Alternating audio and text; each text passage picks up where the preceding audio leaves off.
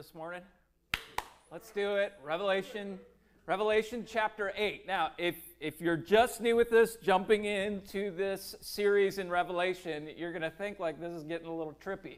Uh, you know, what in the world was John smoking when he wrote this? It seems very strange. All right, just as we read through Revelation chapter 8 this morning, again, it's just more strange stuff. I just want to remind you from the get go this is apocalyptic literature. It's a kind of genre. You go to a library and there's different genres that are there. When you come to the Bible, it's a library of genres. There's poetry, there's letters that are being written, there's history, but there's also this apocalyptic literature that has these strange images to it. But these images are hyperlinks, if you will, that point us back to the Old Testament, where some of these images are utilized throughout the story of Scripture. And so, apocalyptic literature, it's kind of that dream vision genre. It's going to have these strange images that are going to point us, keep on pointing us back to the story of Scripture so that we can understand the meaning of the images. So, this is not some strange code to crack. This is not uh, conspiracy theory 101 getting to the book of Revelation. That is a wrong use of the book of Revelation. Okay, wrong use. Don't go there. Don't do that. That is how the enemy would want to confuse the glory of God's word. It should not lead you to conspiracy theories. It should lead you to see an incredible God who stands over all things from beginning to end and has victory over evil. This is what the book of Revelation is about. So, don't go conspiracy theory. Let's learn our Bibles. When we learn our Bibles, these things become quite clear to us. They don't strike fear within our hearts, they strike faith, faith in the risen Jesus who one day will make all things new. So let's jump into it. Revelation chapter 8. The visionary John writes once again, and he writes, verse 1 When the Lamb opened the seventh seal, there was silence in heaven for about half an hour. Then I saw the seven angels who stand before God, and seven trumpets were given to him. And another angel came and stood at the altar with a golden censer, and he was given much incense to offer with the prayers of all the saints on the golden altar before the throne. And the smoke of the incense with the prayers of the saints rose before God from the hand of the angel. So just kind of recap so you know there's there's a seventh seal that is opened there is silence in heaven. While there is silence, there's this backdrop activity happening. There are trumpets being given to angels. But then, as that's happening, there's another angel who comes and has a golden censer, and he then takes that golden censer full of incense and with it the prayers of the saints and offers it over the altar raising the incense and the prayers before God. Verse 5 Then the angel took the censer, filled it with fire. So he's already poured it out. Now he's filling it with fire, with the coals from the altar. And he threw it on the earth, and there were peals of thunder, rumblings, flashes of lightning, and an earthquake. Now, the seven angels who had the seven trumpets prepared to blow them. The first angel blew his trumpet, and there followed hail and fire mixed with blood, and these were thrown upon the earth, and a third of the earth was burned up, and a third of the trees were burned up, and all the green grass was burned up. The second angel blew his trumpet, and something like a great mountain burning with fire was thrown into the sea, and a third of the sea became blood, and a third of the living creatures in the sea died and a third of the ships were destroyed. The third angel, he blew his trumpet, and a great star fell from heaven, blazing like a torch, and it fell on a third of the rivers and on the springs of water. The name of the, the name of the star is wormwood.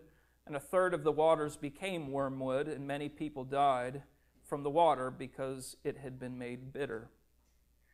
The fourth angel blew his trumpet, and a third of the sun was struck, a third of the moon, and a third of the stars, so that a third of their light might be darkened, and a third of the day might be kept from shining, and likewise then a third of the night. That's verses 1 through 12. We'll save verse 13 for next week. Here's the point I want to raise before you the prayers of God's people are powerful. The prayers of God's people are powerful. If I can use this language, it's the prayers of God's people that pull heaven down. The prayers of God's people, if you will, move the first mover, God. They ignite the sovereign purposes of God. The prayers of God's people, in some sense, in some way, push the destiny of humanity forward according to God's sovereign purposes. The prayers of God's people are powerful. Psalm 107 and they cried to the Lord in their trouble, and he delivered them from their distress. He made the storm be still, and the waves of the sea were hushed. Then they were glad that the waters were quiet, and he brought them to their desired haven. God hears our prayers. Matthew 7, verse 7 Ask and it will be given you, seek and you will find, knock and it will be open to you. Matthew 21, 22 And whatever you ask in prayer, you will receive if you have faith. Mark 9, and Jesus said to his disciples, This kind of demonic affliction cannot be driven out by anything but prayer. Mark 11, therefore I tell you, whatever you ask in prayer, believe that you have received it and it will be yours. John chapter 14, whatever you ask in my name, this I will do, that the Father may be glorified in the Son. If you ask anything in my name, I will do it. Acts chapter 9, Peter put the people all outside the house, knelt down and prayed, and turning to the body, he said, Tabitha, arise. And she opened her eyes, and when she saw Peter, she sat up. James chapter 5 Is anyone among you sick? Let him call for the elders of the church and let them pray over him. And the prayers of faith will save the one who is sick, and the Lord will raise him up. Therefore, confess your sins to one another and pray for one another that you may be healed. The prayer of a righteous person has great power as it is working. And with all of that, then Scripture says, so pray without ceasing. Put on the armor of the Lord, Ephesians chapter 6, praying at all times in the Spirit with all prayer and supplication. When you feel the enemy, go to prayer. Philippians chapter 4 Do not be anxious about anything in the midst of fears and anxieties, but in everything, by prayer and supplication, with thanksgiving, let your requests be known to God, and the peace of God which passes all understanding, will guard your heart and your mind in Christ Jesus. Just in that brief summary of Scripture, you can't help but see the prayers of God's people are powerful. God's people, when they pray, is not some sort of religious empty routine that I just get a few more notches on my belts to feel good about myself because I did something spiritual. Our prayers accomplish something, right? As we turn our attention to chapter 8, we find that one of the essential roles of the church, one of the essential roles of the church, in seeing God's plan for the ages realized and seeing the destiny of humanity pushed forward, one of the essential roles of the church is prayer. As Oswald Chambers writes, he states this He says, Prayer does not fit us for the greater work, prayer is the greater work. Prayer is powerful, right? So, what is the work that our prayers would accomplish according to this text. The survey that I gave you, man, our prayers do a lot of stuff.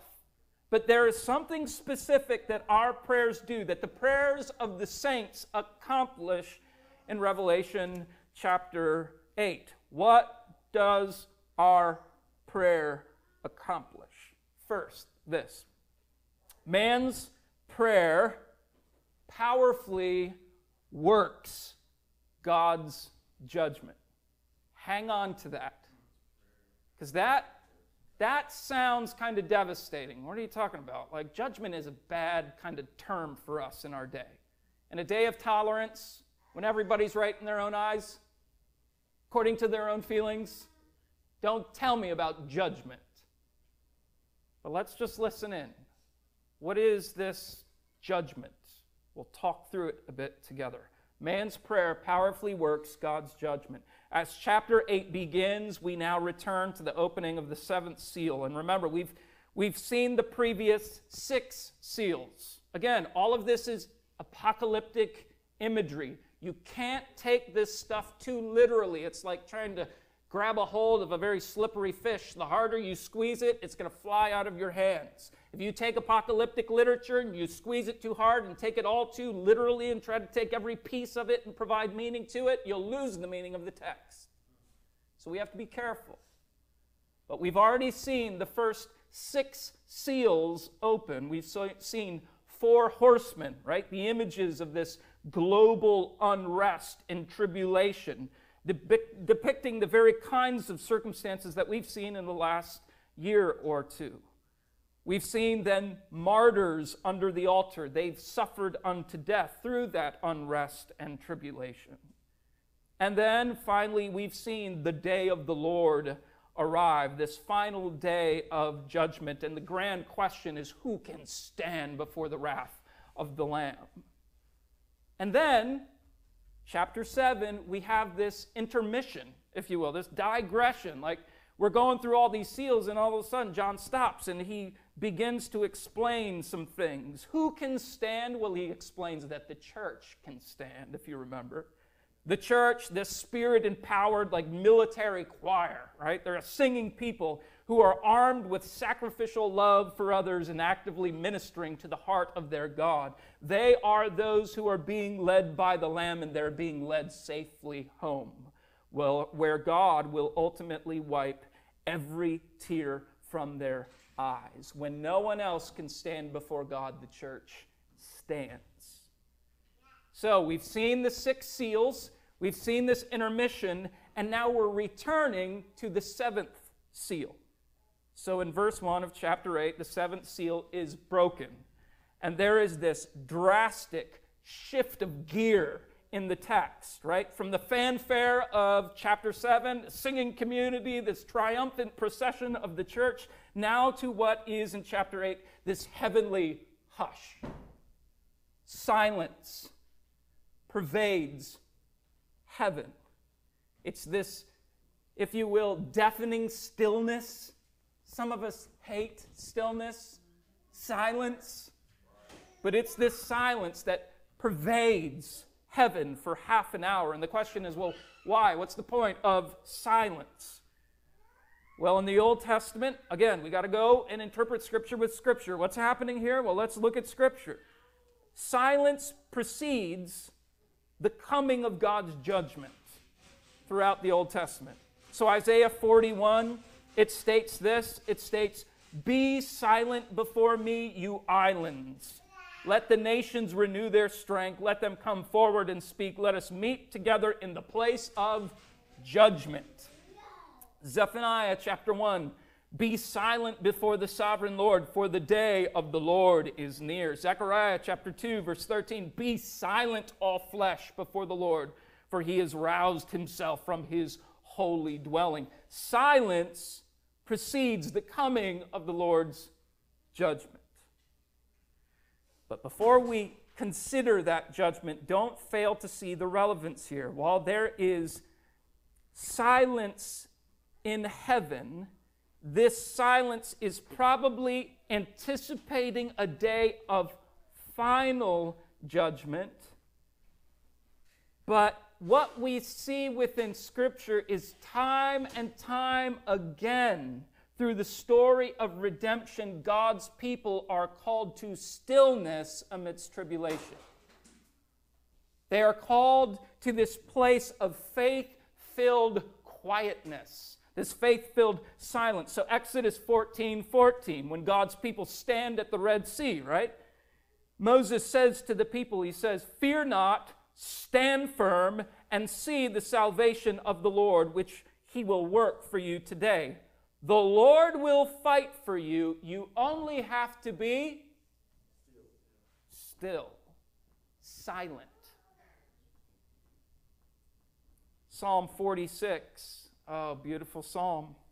Come, behold the works of the Lord, how he has brought desolations on the earth. He makes wars to cease to the ends of the earth. He breaks the bow, he shatters the spear, he burns the chariot with fire. Be still and know that I am God. I will be exalted among the nations, I will be exalted in the earth. The Lord of the hosts is with us, the God of Jacob is our fortress. Church, it's these very texts that when we go through significant tribulation, it calls us to this point of stillness, of silence. It's this faith filled silence that we are to have, trusting the fact that God is working through our tribulation. He's working through our hardship, ultimately to bring about His sovereign purposes one day, ultimately to bring about that final day of judgment, which is not just getting the bad guy, but it's making sure that all of the things that have been broken in my experience in life are brought to final justice. Don't you want justice? Everyone is screaming for justice in this world. They want things to be right.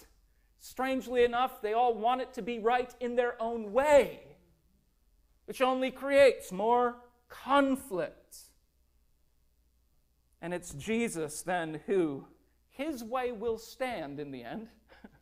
right? His way is going to stand, and he will bring everything to a final day of judgment, which will be a final day of justice, of vindication for all those who have stood silent in his presence, even amidst crazy tribulation. Too often, we do think that God's judgment is coming from someone who is just frustrated, he's unhinged, he's just angry, but it is vindication that Jesus is bringing to his people. He's coming to make right everything that has been wrong. Death one day, let's just say it, death one day will bow before him. Right? Our abuse, our abuse will find final healing before him. Right? Our wrongs will be oh, revealed for what they truly are paid by in the blood of the Lamb.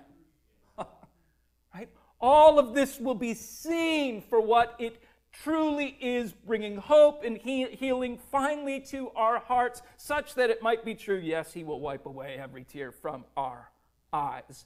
Silence in heaven right now is anticipating that judgment. That He will act in justice for the sake of His own name and for the good of His own people. But I'd propose this, getting to our point. The church can confidently stand in stillness, right? She can confidently join heaven in this moment of, you know, faith-filled silence when she has first done the work of prayer. This silence unto judgment or unto justice comes through the work of prayer. We can stand in silence before God when we've done the work of prayer. And why? Well, because it's through prayer that God's judgment and justice is realized. Consider verse 3 of chapter 8. And another angel came and stood at the altar, this golden censer in his hand. And he was given much incense to offer with the prayers of the saints on the golden altar before the throne. So if you, if you that's confusing to you, you got to have this heavenly picture, right? And here's this angel with the censer in his hand. And it's filled with incense, and it's filled then with the prayers of God's people. It's all imagery. and it's being tossed over the altar and it's being burned up, and the incense, the prayers of the saints are rising up before God. And it's from that point of the prayers coming up before God that God now comes to act. The angel took the censer and filled it with fire from the altar and threw it on the earth. As the prayers arise before God, God now is seemingly commissioning this angel to take coals from the altar and throw it on the earth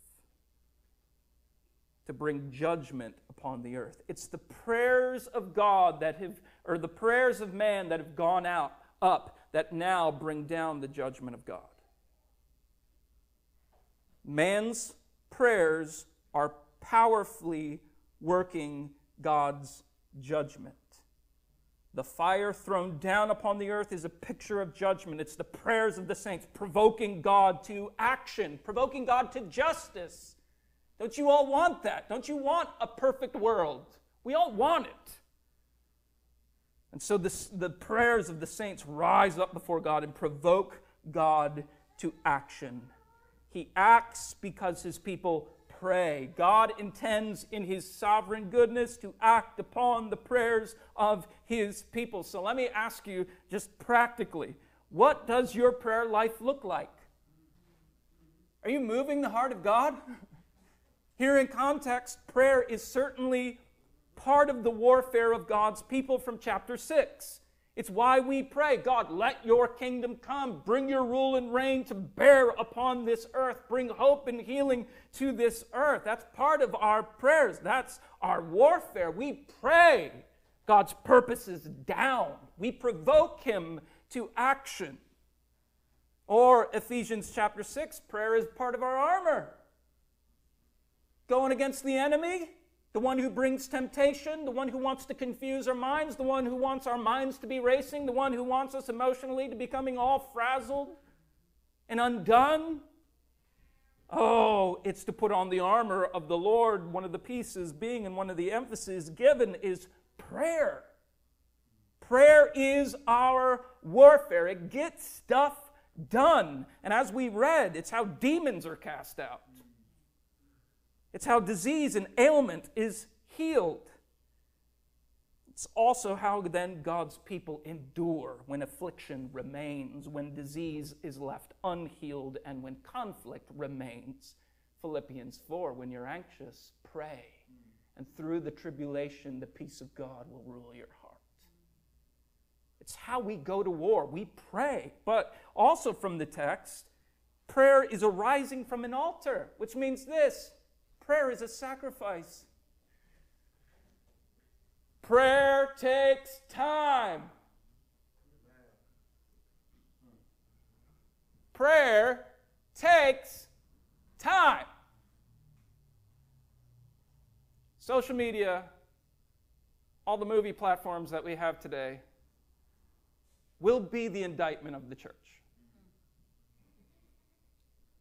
God's people don't pray when there's so much to watch, when there's so much to do, when there's so much communication to be had. What does your prayer life look like? Seriously, it, ha- it, it has to be a sacrifice. It takes time, it takes effort, it takes concentrated effort. I got to get away from my kids to pray. That means I got to do some planning.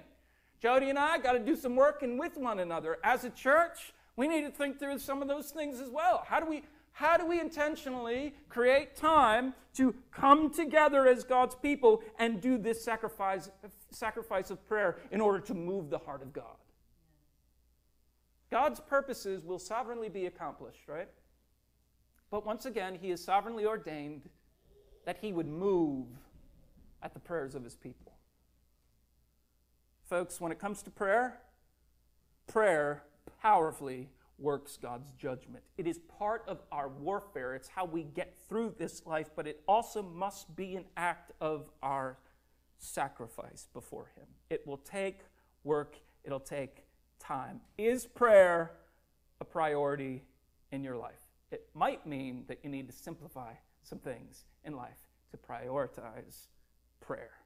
Prayer is part of your warfare. Secondly, and we only got two points. So if you're like, oh man, I don't get this revelation stuff, you could just, yes, okay, only two points this morning. Secondly, man's prayer powerfully works God's judgment.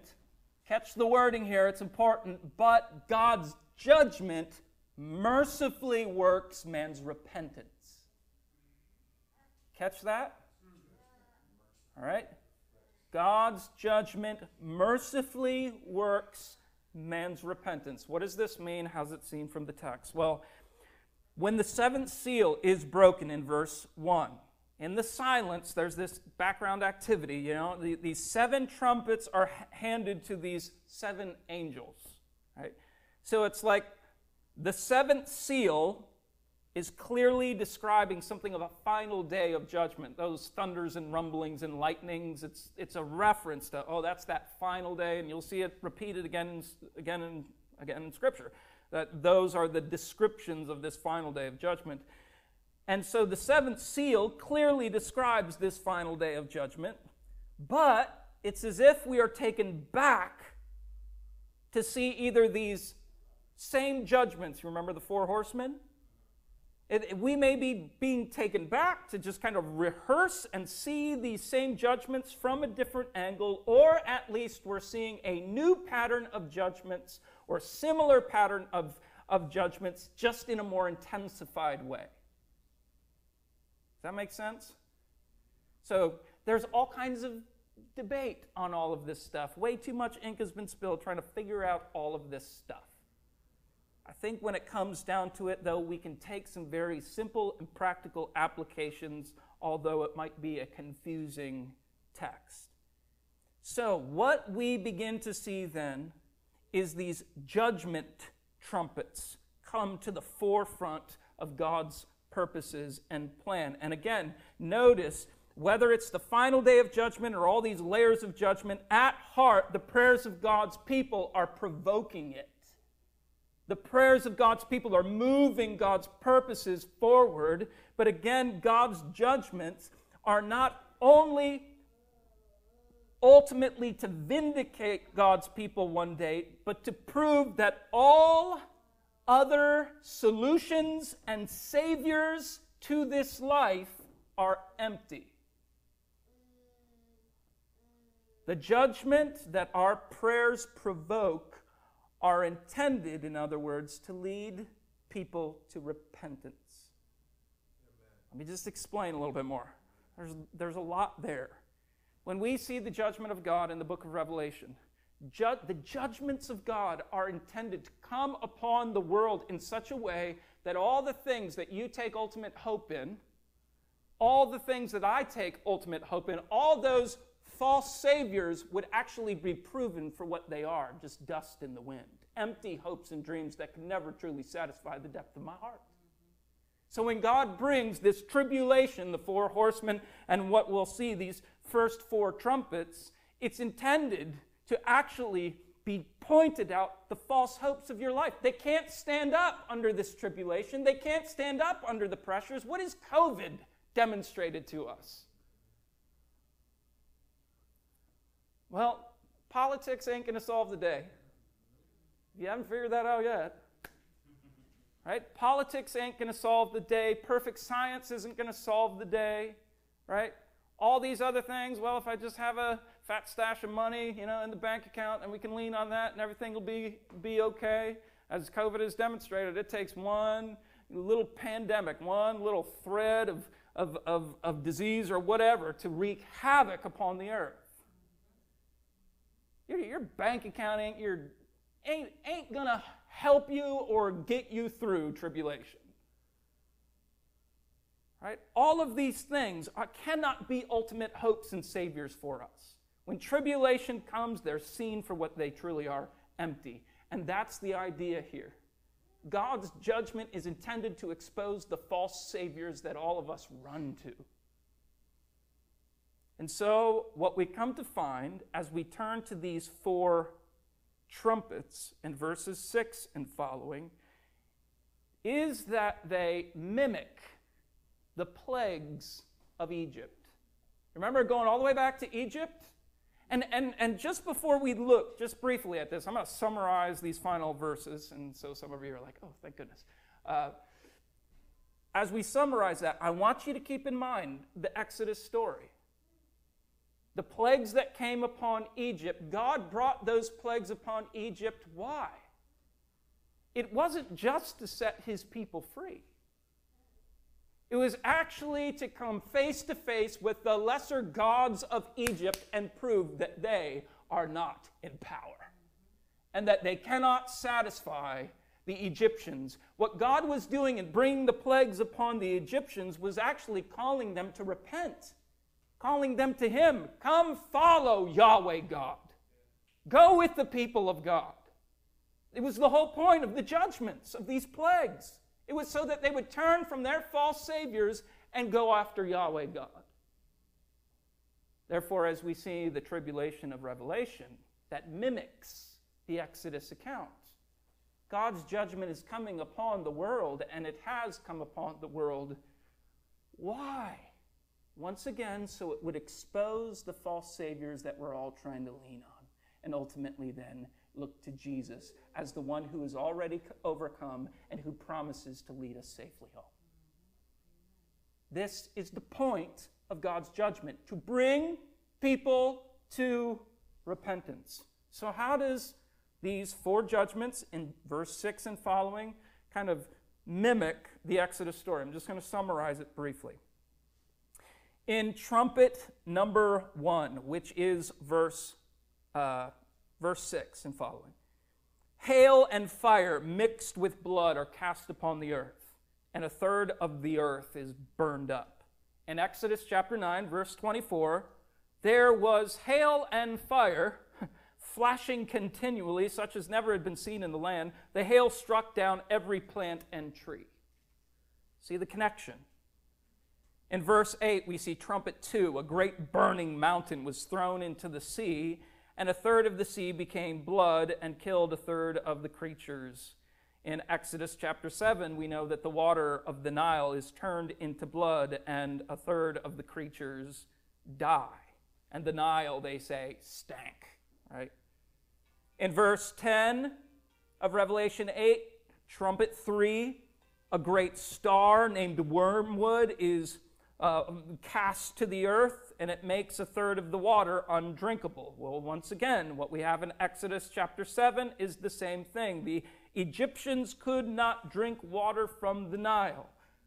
Verse 12, trumpet 4, we have a sun, moon, and stars are darkened, and a third of the day was taken. Well, Exodus chapter 10. So Moses stretched out his hand toward the heaven, and there was pitch darkness in the land of Egypt for three days. Do you see the similarities? These are not just like biblical scholars trying to like grab a hold of the smallest little things that might refer to the book of Revelation. These are explicit kind of allusions back to the Exodus story. And so, again, it's here to point out the fact. And let's begin here. How did the Exodus begin? You go all the way back to Exodus chapter 2 by the cries of God's people. He hears them. God hears our prayers, folks. He hears our cries. Our prayers move our God. That's how the Exodus story actually began by the cries of God's people. And God hears them and he brings judgment upon Egypt by the prayers of his people. It was through judgment that God intended to save his people. This is the power of our prayers. Our prayers elicit the judgment of God, but notice as well in the Exodus story, God was confronting those gods of Egypt. He was exposing the false gods for what they really were empty and powerless. You can look at Exodus chapter 12, verse 12. God is pointing right at the gods of Egypt, saying they cannot satisfy. And why would God do that? Once again, so that all of Egypt would repent, turn from their false saviors, and follow Yahweh God. these plagues, these judgments were to work man's repentance. So, this text refers to that Exodus account. God's intention to see Egypt repent. But furthermore, in Revelation chapter 8, we see that God limits his judgment to one third.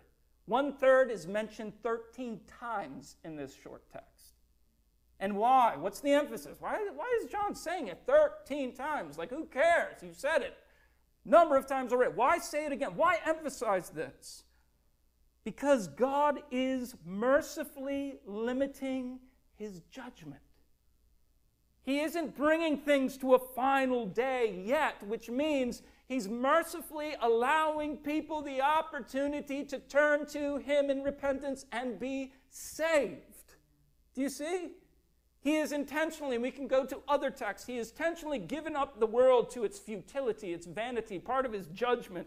It's just saying, oh, you want what you want, world? Go after it. See. See what kind of life it gives you. See what kind of stability it gives you. See what kind of peace it gives you. And as, as people in this world run after all the things that this world affords, they find it actually destructive.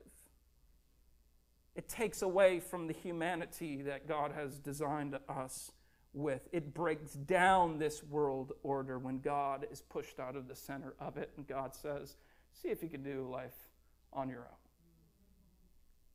That's part of his judgment, so that once again, God's people would turn to him and repent and go after him. The fact that this is only a third of destruction upon the earth is actually God's incredible mercy, given people the opportunity to turn from him. Now, maybe one of the parables in Scripture, just briefly to, to help you understand this, is the wise man and the foolish man. You know, they're building their houses, right? And so, what does the foolish man do? He builds his house on what? Sand. What happens next? Storms of life come, tribulation comes. We could even say it this way judgment is unleashed. The storms come. How does that go for the foolish man? Thing go well for him?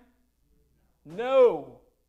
The things that he built his life on are actually proven to be what they truly are just sinking sand. And the text will say from Jesus' own lips, and that man's end was great destruction. Great destruction is actually the very same language that is used to describe the final day of God's judgment. What Jesus is depicting and seeing the storms of life come upon this foolish man is to expose the fact that the things that he actually sought significance, worth, and meaning in in this life could not actually sustain him through the storms of life. God brings judgment to expose the lesser gods that we build our life upon, ultimately to say, they're nothing. They can't bring you through the tribulation. Your end will be ultimate judgment before Jesus. So, what is the what is the other answer that he, that he gives us? He says, Build your life upon the rock, right? Build your life upon that, which, yes, the storms of life will come. You'll feel it.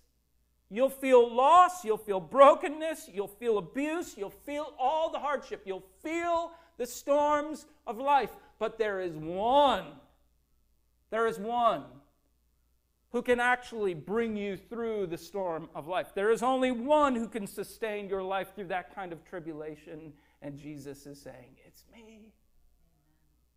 I am the rock. I am the one who can be for you your worth your purpose and significance in this life. Don't rest on anything else, but rest in Him, right? Because ultimately, what Jesus has done, He's gone through the judgment waters for us, right? He's endured the storms of life, ultimately going to that cross, suffering the greatest storm of life, namely death itself, and He overcame it. And now, through the tribulation that we experience in this life, it's the opportunity that folks are given to say, man, the stuff in this life cannot bring satisfaction to my it can't bring me through. I must find another. And scripture is clear. If you seek God with all your heart, you will find him. He's actually not too far from you. he's one that we can go to. He's one that we can truly trust in. And he's one that will bring God's people through these judgment waters. All to say this for the Christian, let Jesus have a place in your pain. Rest your pains upon him. There is nothing else in this world, even as the disciple says, Where else can we go? You have the words of life. Everything else is sinking sand, and so we take even our pains.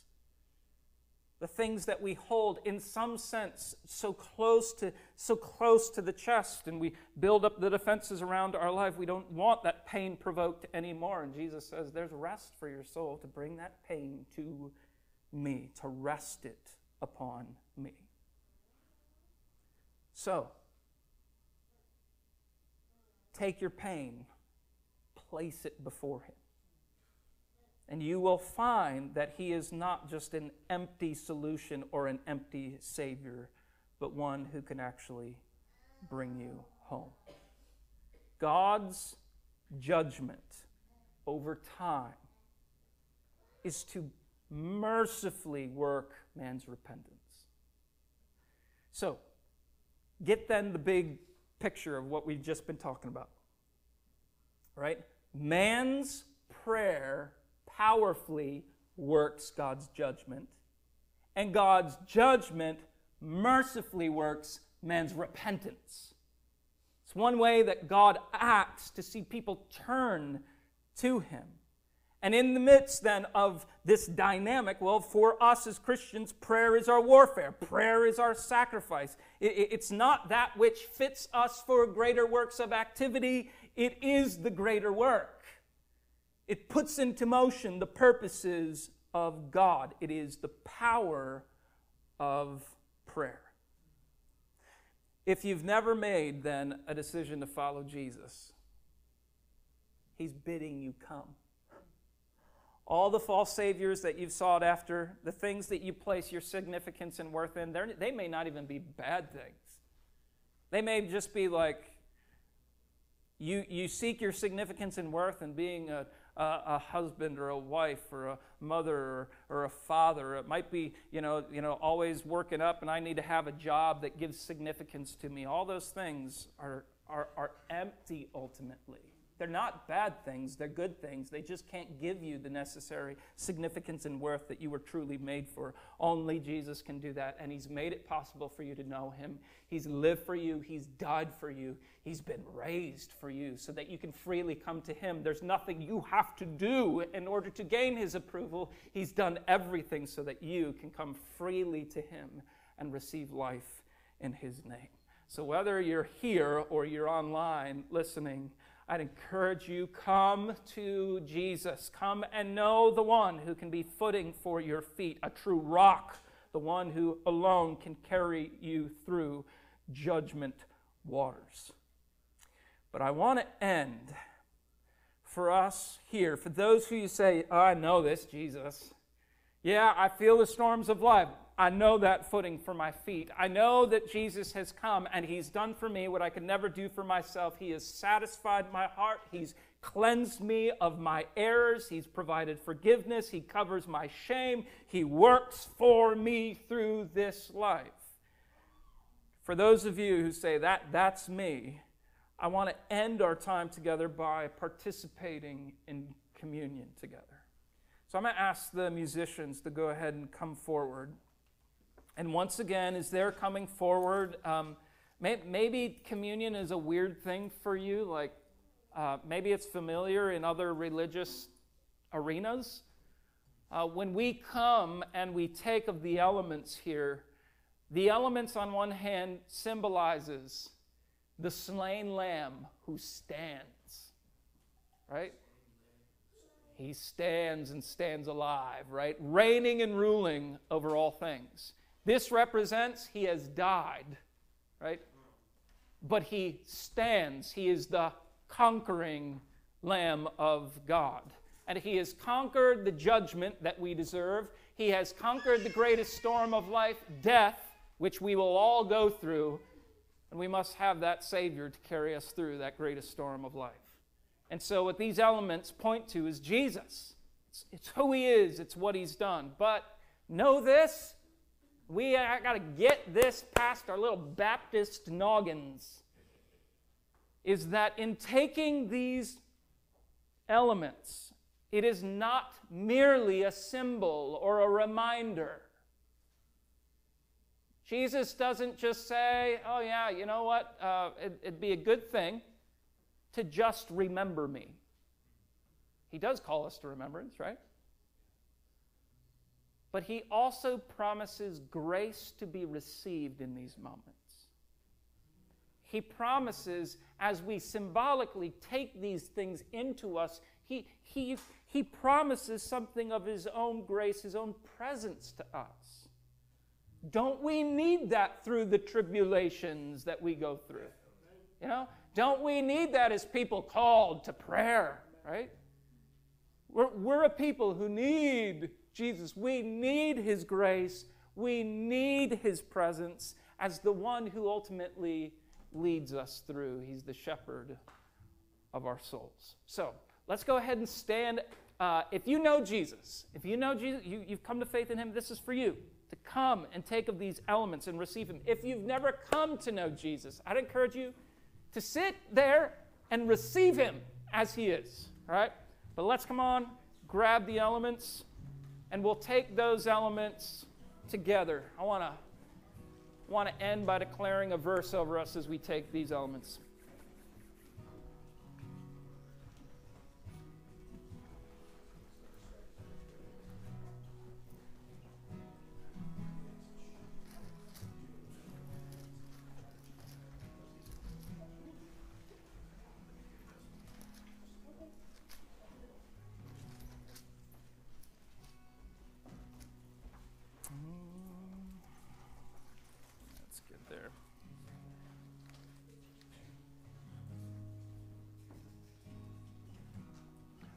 So that clear piece, you can pull back. All right, Russ.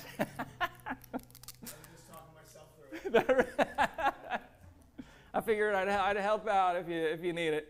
So you take that clear piece, that, pull that back, and you'll get the wafer from it. And then the tab itself is what you pull back, and you get the juice. All right, so as you've prepared that, I felt led as I was studying to go back to Acts chapter 4 and actually read the prayer of the disciples who say, God, give us boldness. Give us boldness to proclaim your name. Even amidst incredible persecutions and hardships and tribulations. God, grant us your grace, grant us your presence to boldly go from this place, if you will, and to live well and speak well for Jesus' name. Right?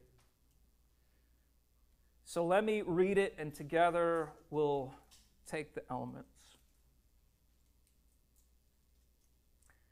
They cry, Sovereign Lord, who made the heaven and the earth and the sea and everything in them who through the mouth of our father David, your servant, said by the Holy Spirit, Why did the nations rage and the peoples plot in vain? The kings of the earth set themselves, and the rulers were gathered together against the Lord and against his anointed. For truly they say, In this city there were gathered together against your holy servant Jesus, whom you anointed both Herod and Pontius Pilate, along with Gentiles and the peoples of Israel, to do whatever your hand and your plan had destined to take place.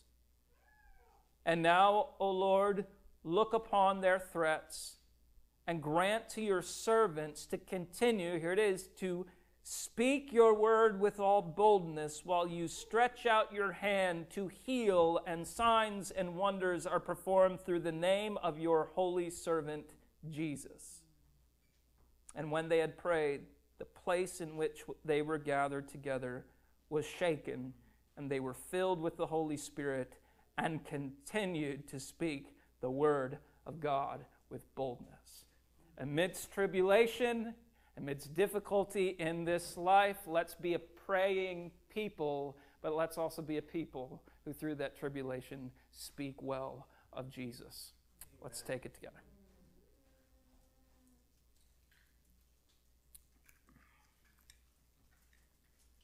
God, we thank you for your incredible grace to us. What mercy you have shown us. You have powerfully worked mercy on our behalf through your Son. And so, Jesus, we honor you. Father, we love you. And Holy Spirit, I pray that even as we sing this final song, jump into the benediction, and our week continues, Lord, would it be that your grace would rest upon us, that we would be a praying people to see your mercy brought to many more, that their hearts would be turned and trust in you.